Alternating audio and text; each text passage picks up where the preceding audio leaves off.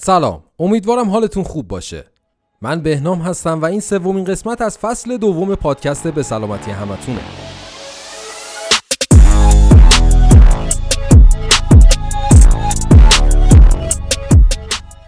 در رابطه با پیوند کلیه چقدر اطلاعات دارین؟ با انواع پیوند آشنا هستین؟ می‌دونین اگر این بیماری خدایی نکرده بیاد سراغ خودتون یا نزدیکانتون باید چیکار کنین و کجا مراجعه کنین؟ در این اپیزود می‌خوایم هر چیزی که در مورد پیوند کلیه لازمه بدونین و بهتون بگیم و سوالاتتون رو از دکتر باباخانیان بپرسیم. اول بریم سراغ این که کلیه چیه؟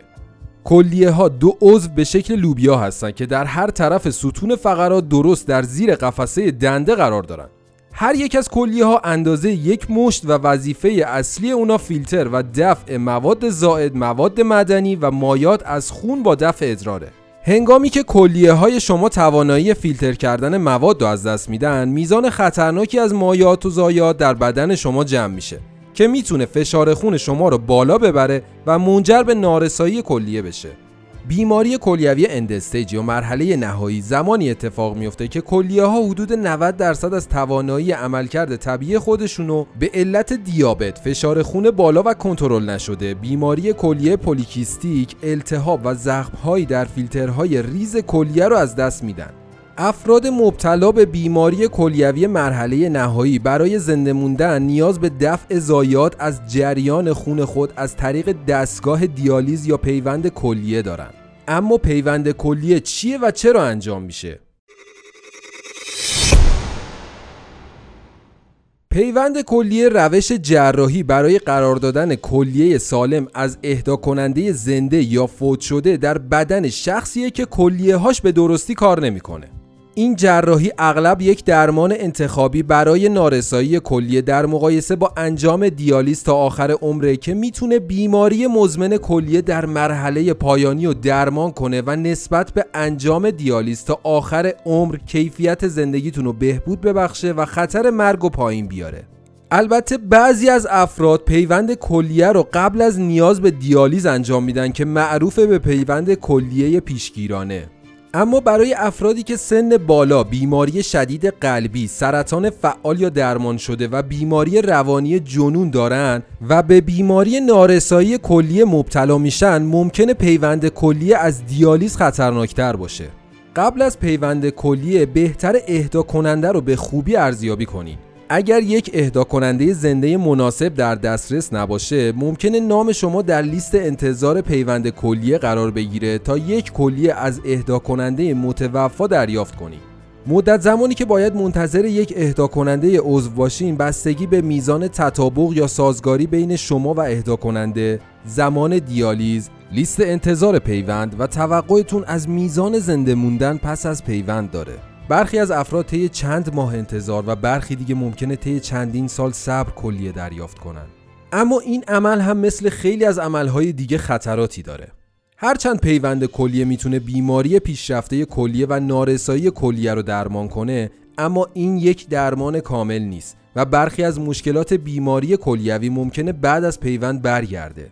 خطرات مرتبط با پیوند کلیه شامل مواردی که به طور مستقیم با خود عمل جراحی رد پیوند کلیه و عوارض مصرف داروهای ضد دفع یا سرکوب کننده سیستم ایمنی که برای جلوگیری از پس زدن کلیه اهدایی توسط بدن شما لازمه ارتباط داره. داروهایی که بعد از پیوند کلیه مصرف می‌کنین تا از رد پیوند کلیه دریافتیتون جلوگیری کنه می‌تونن عوارض متنوعی مثل نازک شدن استخوان دیابت، رشد بیش از حد مو یا ریزش مو، فشار خون بالا، کلسترول بالا، خطر ابتلاع سرطان، عفونت، ورم، افزایش وزن و آکنه به همراه داشته باشه. بریم یه استراحت کوتاه کنیم و برگردیم تا ببینیم اگه پزشک براتون پیوند کلیه توصیه کنه باید چه مراحلی و پشت سر بذاریم.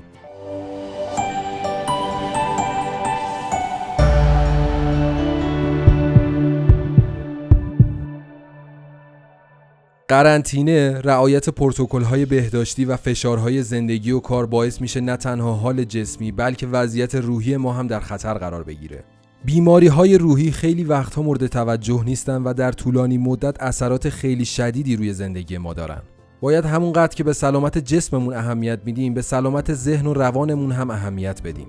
پس اگه مشکلات زندگیتون به اندازه زیاد شده که به تنهایی قادر به حل کردنشون نیستین و فکر می‌کنین درمونده شدین و افسردگی اومده سراغتون برای ارتباط با کارشناسان روانشناسی همین حالا در کمترین زمان به صورت متنی، صوتی و تصویری از سرویس مشاوره آنلاین درمانکده استفاده کنید.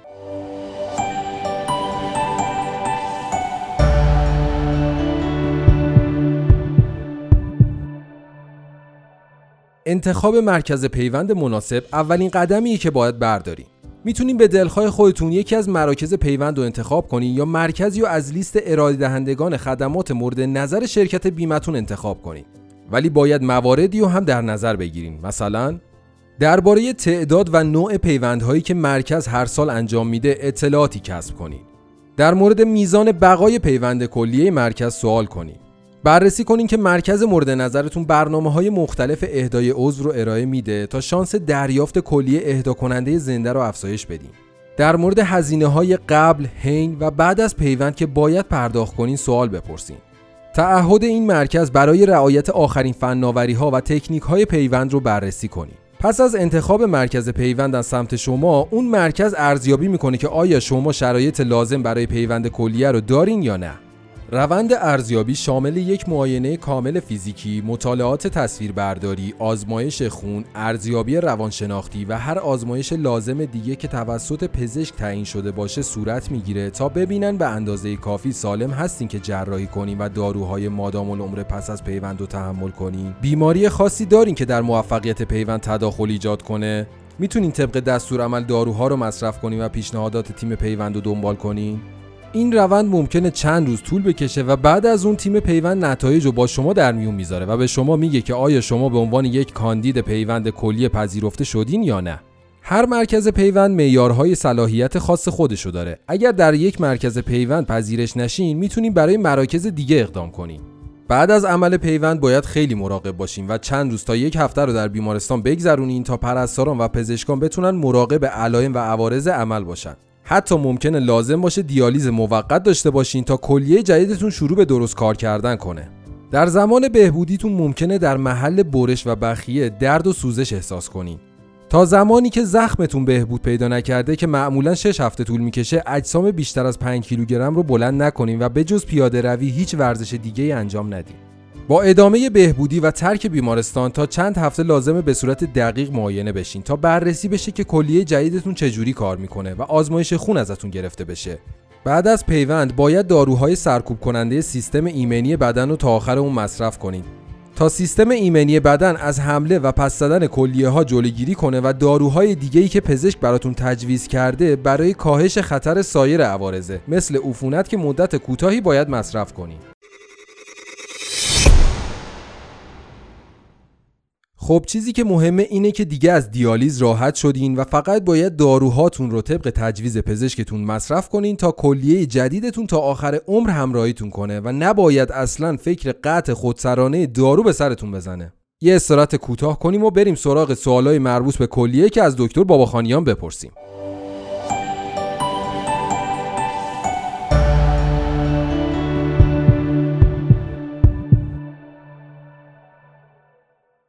سلام جناب دکتر باباخانیان ممنون که دوباره دعوت ما رو قبول کردین و امیدوارم که سلامت باشین. سلام بهنام جان روزت بخیر. خوشحالم دوباره در خدمتتون هستم. دکتر باباخانیان اولین سوالی که مطرح کردن گفتن تشکیل مکرر سنگ کلیه باعث بیماری کلیوی میشه. ببین هر دفعه که سنگ تشکیل میشه یک بار اضافی کاری اضافی رو به کلیه تحمیل می‌کنه و هی داره باعث مانع خروج ادرار از کلیه میشه. همین پس زدن ادرار به کلیه باعث تخریب کلیه در طولانی مدت می‌تونه بشه. دیالیز درد زیادی داره؟ ببین خود دیالیز یک پروسه یک پروسیجر بدون دردی ولی خب در حینش یا بعدش می‌تونه یه ناخوشایندی ها ایجاد کنه. از اون از اون سوزنی که زده میشه تا اون کرام ها و گرفتگی عضلات شکمی اتساع شکم حالت هوا و غیره. ولی خود دیالیز به خودی خود دردناک نیست. اعضای خانواده همیشه گزینه مناسبی برای اهدای کلیه هستن؟ نه لزوما اینطور نیستش که فرد حتما بتونه از اعضای خانوادهش عضو پیوندی رو بگیره. باید یه سری خصوصیات ژنتیکی یا اصطلاح علمیش اچلی هستش که باید به هم بخوره. حالا توی خانواده هم خانواده بودن این احتمالش بیشتره ولی لزوما تایید کننده نیست. افرادی که پیوند انجام دادن بعد از پیوند باید رژیم غذایی خاصی رو دنبال کنن؟ به طور کلی گیرن اونای افرادی که پیوند می‌گیرن گیرندگان پیوند باید رژیم غذایی مناسبی رو در خور رعایت کنن. هم برای عضوی که پیوند شده و هم در حالت کلی. این رژیم غذایی کم چرب کم نمک و مایات هم زیاد بنوشن. مخصوصا کسایی که پیوند کلی می‌گیرن مایات زیاد بنوشن تا فشار کاری زیادی به کلیه پیوندی وارد نشه. از طرف دیگه اگه دیابت یا سایر بیماری ها دارن باز هم باید محدودیت های غذایی مناسب اون هم رعایت کنن. معمولا تو اینجور مواقع یه متخصص تغذیه توی برنامه ریزی وعده غذایی می‌تونه کمکشون کنه. درصد پس زدن پیوند کلیه چقدره؟ این کمتر از یک مورد از هر 20 پیوند کلیه وارد به صورت حاد پیوند پس زده میشه. و به صورت کلی حالا درصدی بخوایم بگیم حدود سی درصد پیوندهای کلیه پس زده میشن که همشون به صورت حاد نیست. اکثرشون در طولانی مدت بعد چند سال یا چند ماه پیوندشون پس زده میشه و این به خاطر سیستم ایمنی فرد.